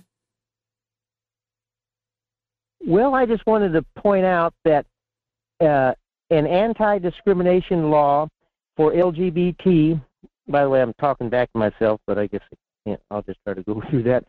Um, the, the uh, an anti discrimination law for LGBT to apply to the whole nation has never been passed by Congress, or both houses of Congress anyway, and made it into law. So they've been trying to do that for the past 25 years with the Employment Non-Discrimination Act and later the Equality Act, but they've never gotten it through, which I'm very happy that they have not. Uh, in my opinion, that's something if a state really wants that, that's the state's business to do that. And about 22 states have done that. Not Alaska, but other states have done that, have put in uh, uh, LGBT anti-discrimination laws. And of course, some cities in the states that have not done it uh, like Alaska, there's been some cities that have done it, like Anchorage and Juneau, and um, but there's no federal law, anti-discrimination law. However, um, uh, th- there's been some agencies like the Equal Employment Opportunity Commission who who interpreted stuff and put in edicts like that, and then it was taken out like during the Trump years, and then I think reinserted during the Biden time, and then of course the U.S. Supreme Court had a case before it in which they made a terrible decision to redefine the word sex uh, to mean those things, sexual orientation and gender identity and everything. That was a 20 point. That was a split decision, and, and the good Supreme Court justices did not go along with that, like Kavanaugh, Thomas, and Alito. Anyway, I just wanted to point that out. Yeah, I appreciate that, Randy. Thank you for the heads up on that, and uh, thanks for calling in this morning uh, with your thoughts. Uh, appreciate it. And uh, that leaves uh, four okay. lines open right now. If you'd like to sound off, we'd love to hear what you have to say. 907 433 3150. 907 433 3150. Uh, again, my question still stands, and this is not a theoretical, fictitious kind of, uh, I mean, it's a hypothetical, but it's not beyond the realm of possibility. Uh, asking you if your kids especially uh, and and I mean I'm a chauvinist. There's no doubt about it. So I'm all for protecting the ladies of my family unit, right? Well, actually, all ladies, but specifically my daughters and my wife. If uh, you know, if you would be comfortable uh, in any of these scenarios that have been laid out, and any of these public accommodations, which again, the public accommodations include um, facilities open to the general public includes public inn, restaurant, eating house, hotel, motel, soda fountain, soft drink parlor. soft drink parlor. Man, what is this? Back in the uh, welcome to the uh, nightclub, tavern, roadhouse, place where food or spirituous or malt liquors are sold, trailer park, trailer park, resort, campground, barber shop, beauty salon, bathroom, rest house, theater, swimming pool, skating rink, golf course, cafe, ice cream parlor, transportation company, and all other public amusements and business establishments. That pretty much covers everything that's not your house, right? So, how would you feel, uh, for example, about uh, the one that I'm thinking about is like the swimming pool, public swimming pool you got your kids in there, you got your daughters in there. They're getting uh, all, you know, they're getting dressed, they're doing whatever. And um, some guy wanders in who identifies as a female. Um, how, how does that make you? Are you concerned? I guess is my question. Um, I certainly would be. I I certainly would be concerned about that. Uh, because again, I am a man. I was a teenage boy. I know about maybe they're true. I mean, maybe these folks who identify as you know as something different, it's a whole different. Maybe they just don't see it, and they just you know they're they're willfully blind on that, and it's all fine, and there's nothing going on, or maybe not, and it's troubling. It's it's troubling to me. Uh, you know, uh, does that make me prudish? I get maybe I don't know, but I want my child's innocence and privacy to be protected. You know, I, I that's what I want. I mean, it's not just it's not just a one way street, right? It's a two way street. So, I mean, I don't want my 13 year old daughter to be seen by a biological male, and I definitely don't want my 13 year old daughter looking at some biological male's stuff. You know what I mean? It it's concerning. I mean, it it it again, it would cause me not to go to those places, which means that my kids would lose out. Which means why? Why would why would that be okay? I just I'm trying to understand the thought process, especially of somebody who's a parent, of why that would be okay. I I don't I don't understand. Maybe I'm maybe I'm not meant to. Maybe I'm just not built for that. I don't know. Um, it's the it's the old definition of you can't understand insane people, otherwise you'd be insane, right? Maybe that's you know if you could understand the thought process, that might be a bad sign for you. Let's go over here and uh, take some calls. See what you have to say. Good morning. Who's this? Where are you calling from? Hey, Michael. This is Jay in North Pole. Hey, Jay. What's on your mind? Hey, uh, just to provide my thoughts on the whole bathroom thing, uh, I have no doubt that someone who is transitioning uh, should deserve the right to do that. But my problem is, is if you make a law to allow that, you are going to get the sketchy individual, just like a gun law. The the person that follows the rules is not the problem. It is the predator that does not follow the rules and uses that as an avenue uh, to to either attack or assault my daughter or my wife or whatever goes on in the bathroom, especially when you some of those places you listed like a bar or whatnot. They're just waiting for their opportunity. So I'm I'm not comfortable with it. I I, I would like to support someone who is in a transitioning phase to use that, but it opens up the predator to have uh, free hunting grounds. So that's my thoughts on that. Yeah, and I'm not saying obviously that every person who identifies as something different is a predator, but the opportunity is there. Even if it's 2% of that overall population slice or demographic slice, it's troubling and problematic. And would a third or neutral, non gendered bathroom be a better solution? Right? I mean, just to have a bathroom where they can oh, go. I definitely think that's the yeah like I said, I think if there were people who were building, if this law went into effect and people started constructing new buildings and things like that for their business, you know, I think it'd be better off just having two private, you know, having private bathrooms. I mean, you know what I mean? Uh, like one stall a piece. Here you go. Um, that might make more sense in the long run. Uh, but I'm with you, Jay. I, I agree. I appreciate it. Thank you for sounding off this morning. All right, thanks. All right, let's go over here. Uh, 907 433 3150. Uh, if you think I'm wrong, tell me why. Good morning. Who's this? Where are you calling from? Uh, hi, Michael. This is David from Anchorage. Hey, David. Um, there are a couple solutions um, to the bathroom problem with transgenders, and uh, specifically in the legislature building in Juneau, there, this my solution would be for those um, female legislators that have that support this uh, bill, the gender ID bill, and, and actually want oppose HB 105, I would suggest that they follow these ladies and find out when they use the restroom, and then men, several men, go into the same restroom and self-identify as a transgender and see what those female legislators' reaction is. But that would be interesting, wouldn't it? Uh, yeah. I mean, again, does that make? I would just. Hello. Yeah. No. I think the question. The question would be, David. You'd look. You'd look. you, Michael. You'd look them in the eye and you'd say, "Does that make you feel uncomfortable?" I mean, does that make you feel uncomfortable? Because at this, I- I- ex- yeah, exactly right, Michael. If it's good enough for everybody else, then it ought to be really good for those that support this type of uh, behavior. The other solution I have would be, you know, you mentioned about uh, single-use bathrooms by transgenders.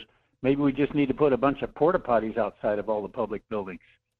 Yeah, exactly. Well, and I know some businesses have, like Fred Meyers and others have like these units, like they call them, uh, I guess they call them family bathrooms, where you could just go. I mean, they, what's stopping you from going in there? I mean, I would think that this would be uncomfortable for both, for, for everybody. If you know, if you, uh, I would just think it would be uncomfortable for everybody.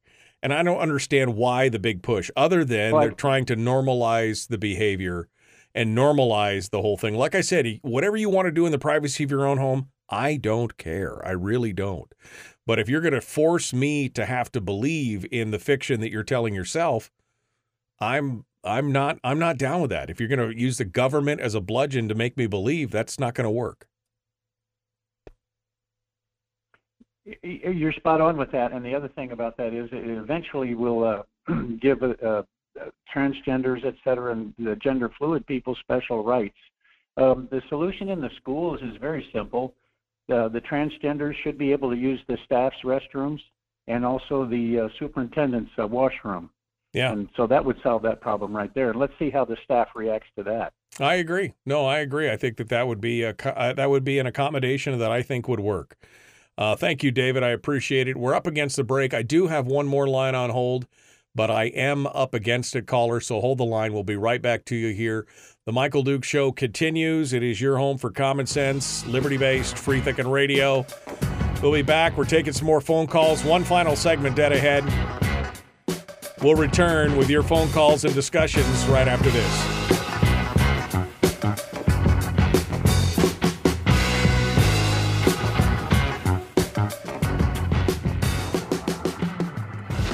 If you missed the show, you can listen to it on your time with Dukes on Demand. Oh, and it's free. Like America used to be. Streaming live every weekday morning on Facebook Live and MichaelDukesShow.com. Okay. Um. Okay. Fine. Um. Home Depot has a family bathroom. Yeah, I mean there are many places that have a unisex kind of you know whatever you know family private. Eh, I don't. Again, I just don't see it. I you know I would not be comfortable. And we're talking about bathrooms because that's a key component of what this bill affects. That's why we're talking about. We're not talking about pooping in general, okay? I don't care about the pooping part of it. What I care about is that I don't want my wouldn't want my young daughters in a bathroom with somebody who is biologically male in an enclosed space like that with I mean I just who knows? I just I just don't think that it's I don't think it's a good idea. That's that's that's what I'm thinking. I don't think it's a good idea. Um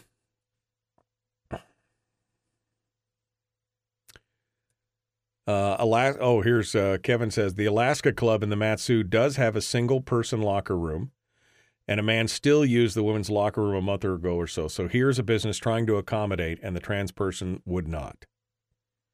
Yeah, well, there you go.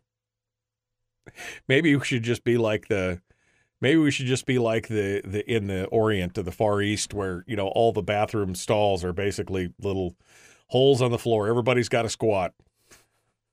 No stall doors. That's it right there. Maybe that I I don't know. Uh, I you know.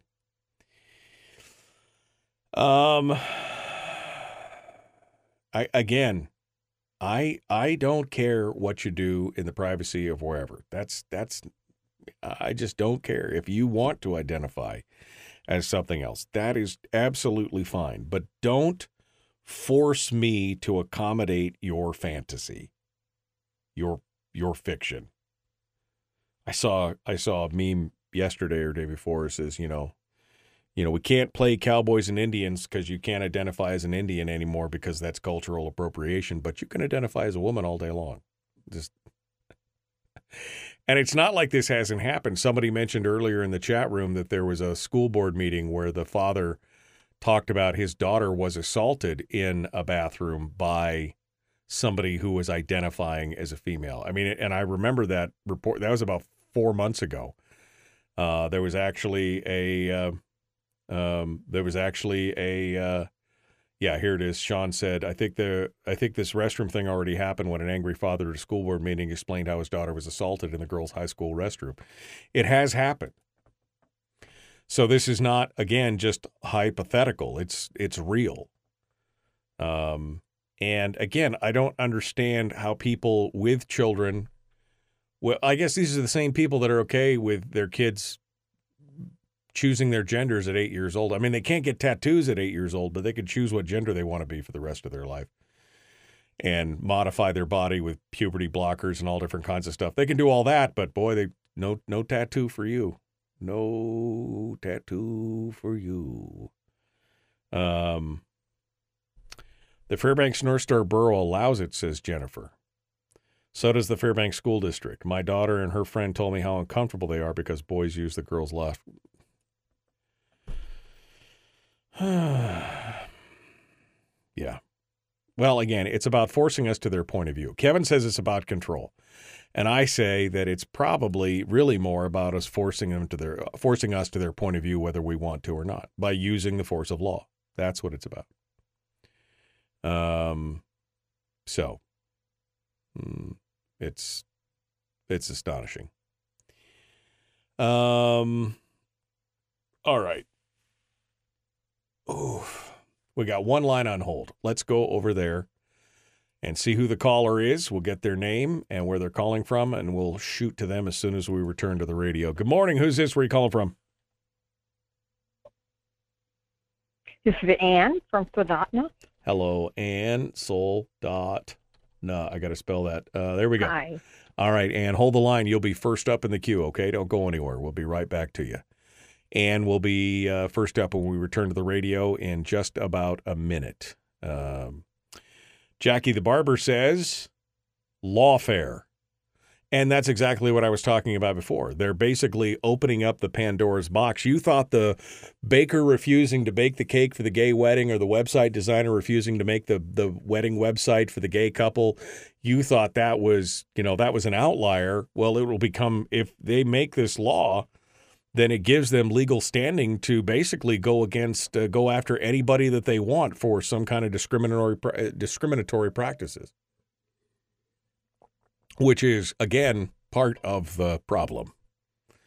Part o problem. Um. All right, we're gonna uh, we're gonna jump back into this here. The Michael Duke Show. Please like and share, like and follow. Seventy-five people in the chat room right now. Only twenty-three likes or hates or loves. Can can I make it? Can I get it to fifty out of seventy-five? Can twenty-five of you hit like and follow? Here we go. The Michael Duke Show.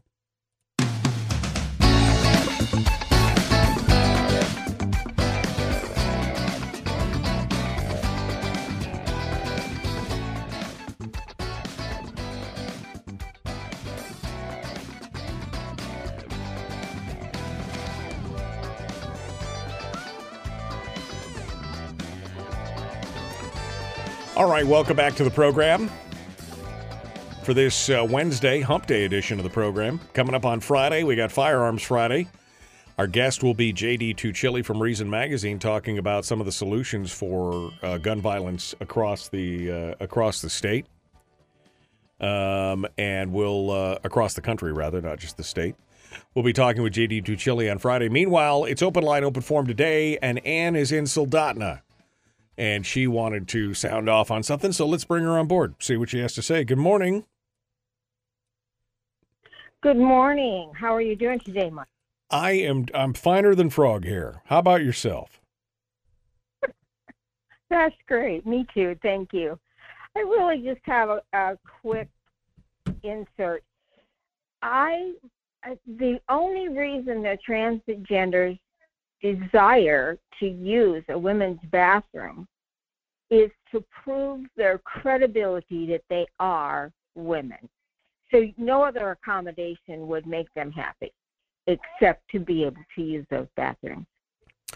I can see I can see that as an argument. I really can. Uh, Kevin mentioned in the chat room during the commercial mm-hmm. break that there is a uh, that in the Mat-Su at the at one of the fitness clubs in the Mat-Su that there is a single person locker room that they have offered and that a man still used the women's locker room a month or so ago even though they put this single person locker room together and they said so here's a business trying to accommodate and the trans person wouldn't accommodate. So you're right. I think it's more about the credibility the acceptance. That's what they're looking for.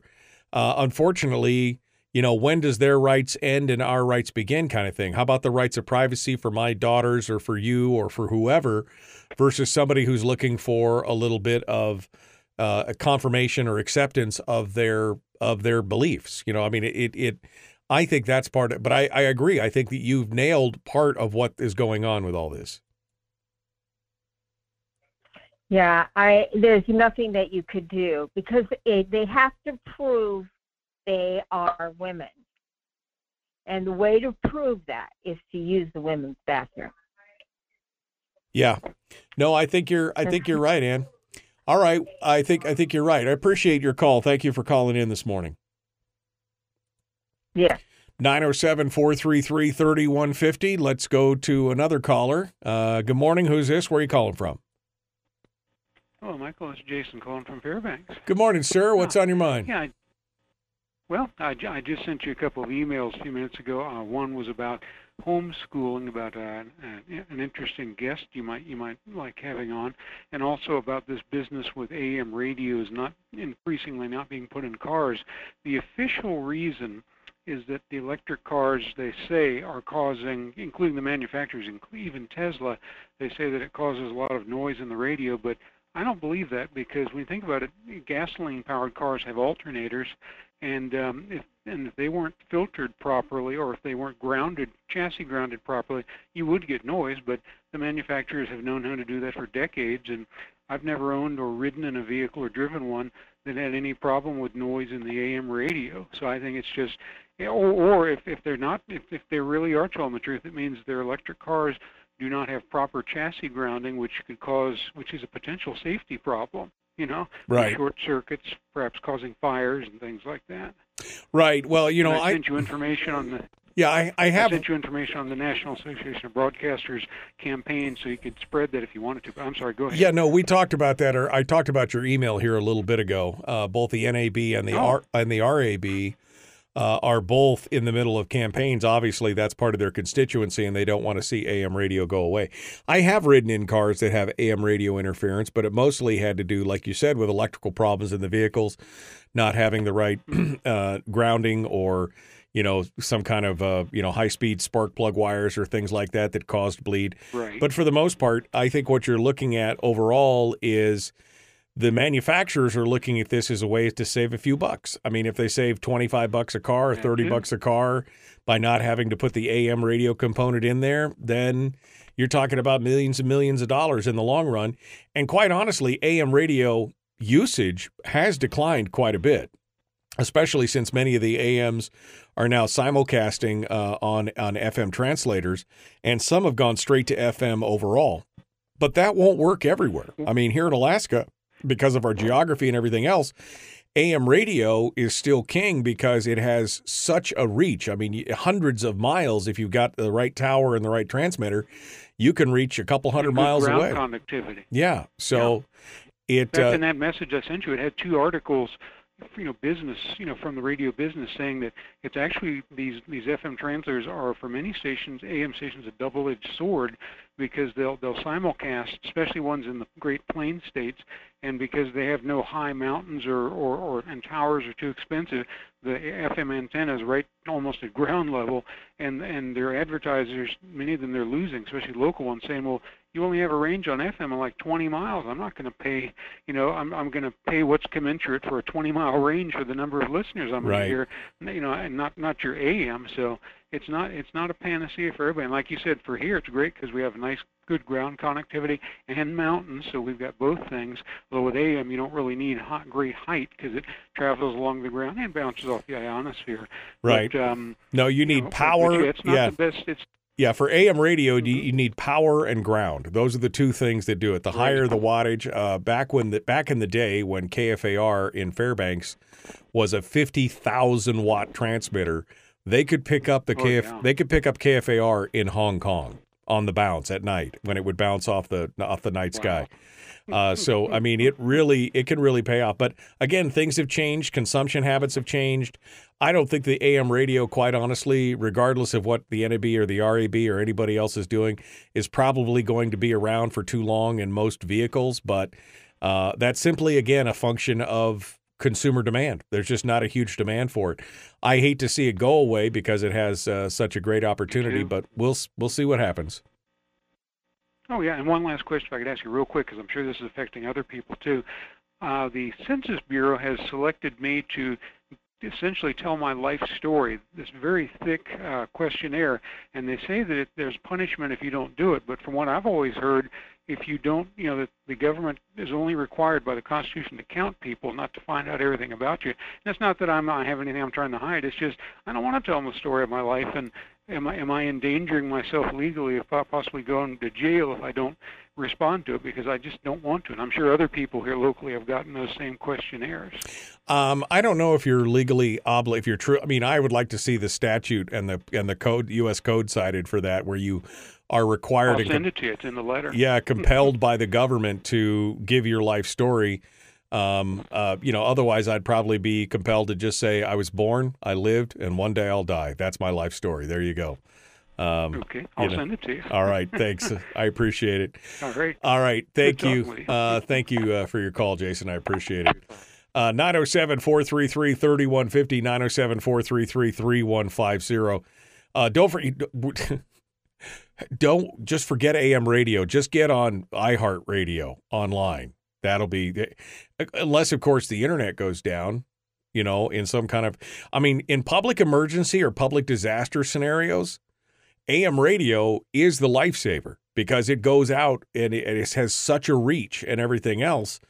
Uh, if you know everybody's like, "Oh, I got my phone, my got my smart car, it's got its own Wi-Fi, it's got all," yeah, but if the internet goes down, and AM radio, uh, there's at least one station in every community that's required by FCC rules to have a generator on board and everything else. So if you lose major power and no internet, at least you'd still have the ability to listen to the AM radio side for news, events, and alerts for what's going on. I mean, AM radio is still pretty critical in all those things. Do I think that they're going to continue to have them in cars? Probably not, but it will still be broadcasting, I think, when it's all said and done. Let's go over here. Good morning. Who's this? Where are you calling from? With me, Michael. This is Carlene in Kodiak. In response to Jason's call about the Census Bureau, I've had that problem since 2018, where they call once a month. The last time we spoke, I went to the sink and threw up and uh, they don't they're relentless they don't let you go. Um, they still call sometimes several times a day all these years. My friend was living in a trailer in anchorage and she moved and the census bureau has been tracking her down through her children. And it's all these questions about your sexuality and i just told them i'm celibate. And um, all kinds of questions, but they won't let you go. And then they Federal Express three times on my doorstep. Federal Express stops by and leaves an envelope. So um, they're ser- so they're serious. They're serious about wanting to get your life story. Obviously, serious about that stuff. Well, uh, again, uh, unless they can cite the code and everything else and show me that I'm in danger of being arrested for not filling it out, um, I really think it's honestly none of their business. How many people reside in your household? That's pretty much the answer you're required to give. Thank you, Carlene. I appreciate it. All right, we are out of time for today. Tomorrow is another one. On Friday, we've got uh, JD Tuccille from Reason Magazine and Willie Waffle. Uh, tomorrow for guests, well, I'll try and get Sarah Vance and Justin Ruffridge on. Let's see what they have to say. Uh, we'll attempt that for tomorrow. Thanks for coming in. The Michael Duke Show. Common sense, liberty based, free thinking radio. Be kind, love one another, live well.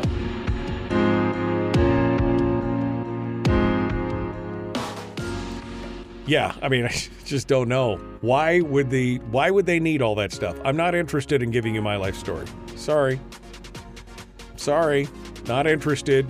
Not interested. Ah. AM radio was free at one time. Now with iHeart, no more, says Christine. AM radio is still free. Radio is still free, Christine. All you got to do is buy a radio and you can listen to it for free to your heart's content. FM radios as well.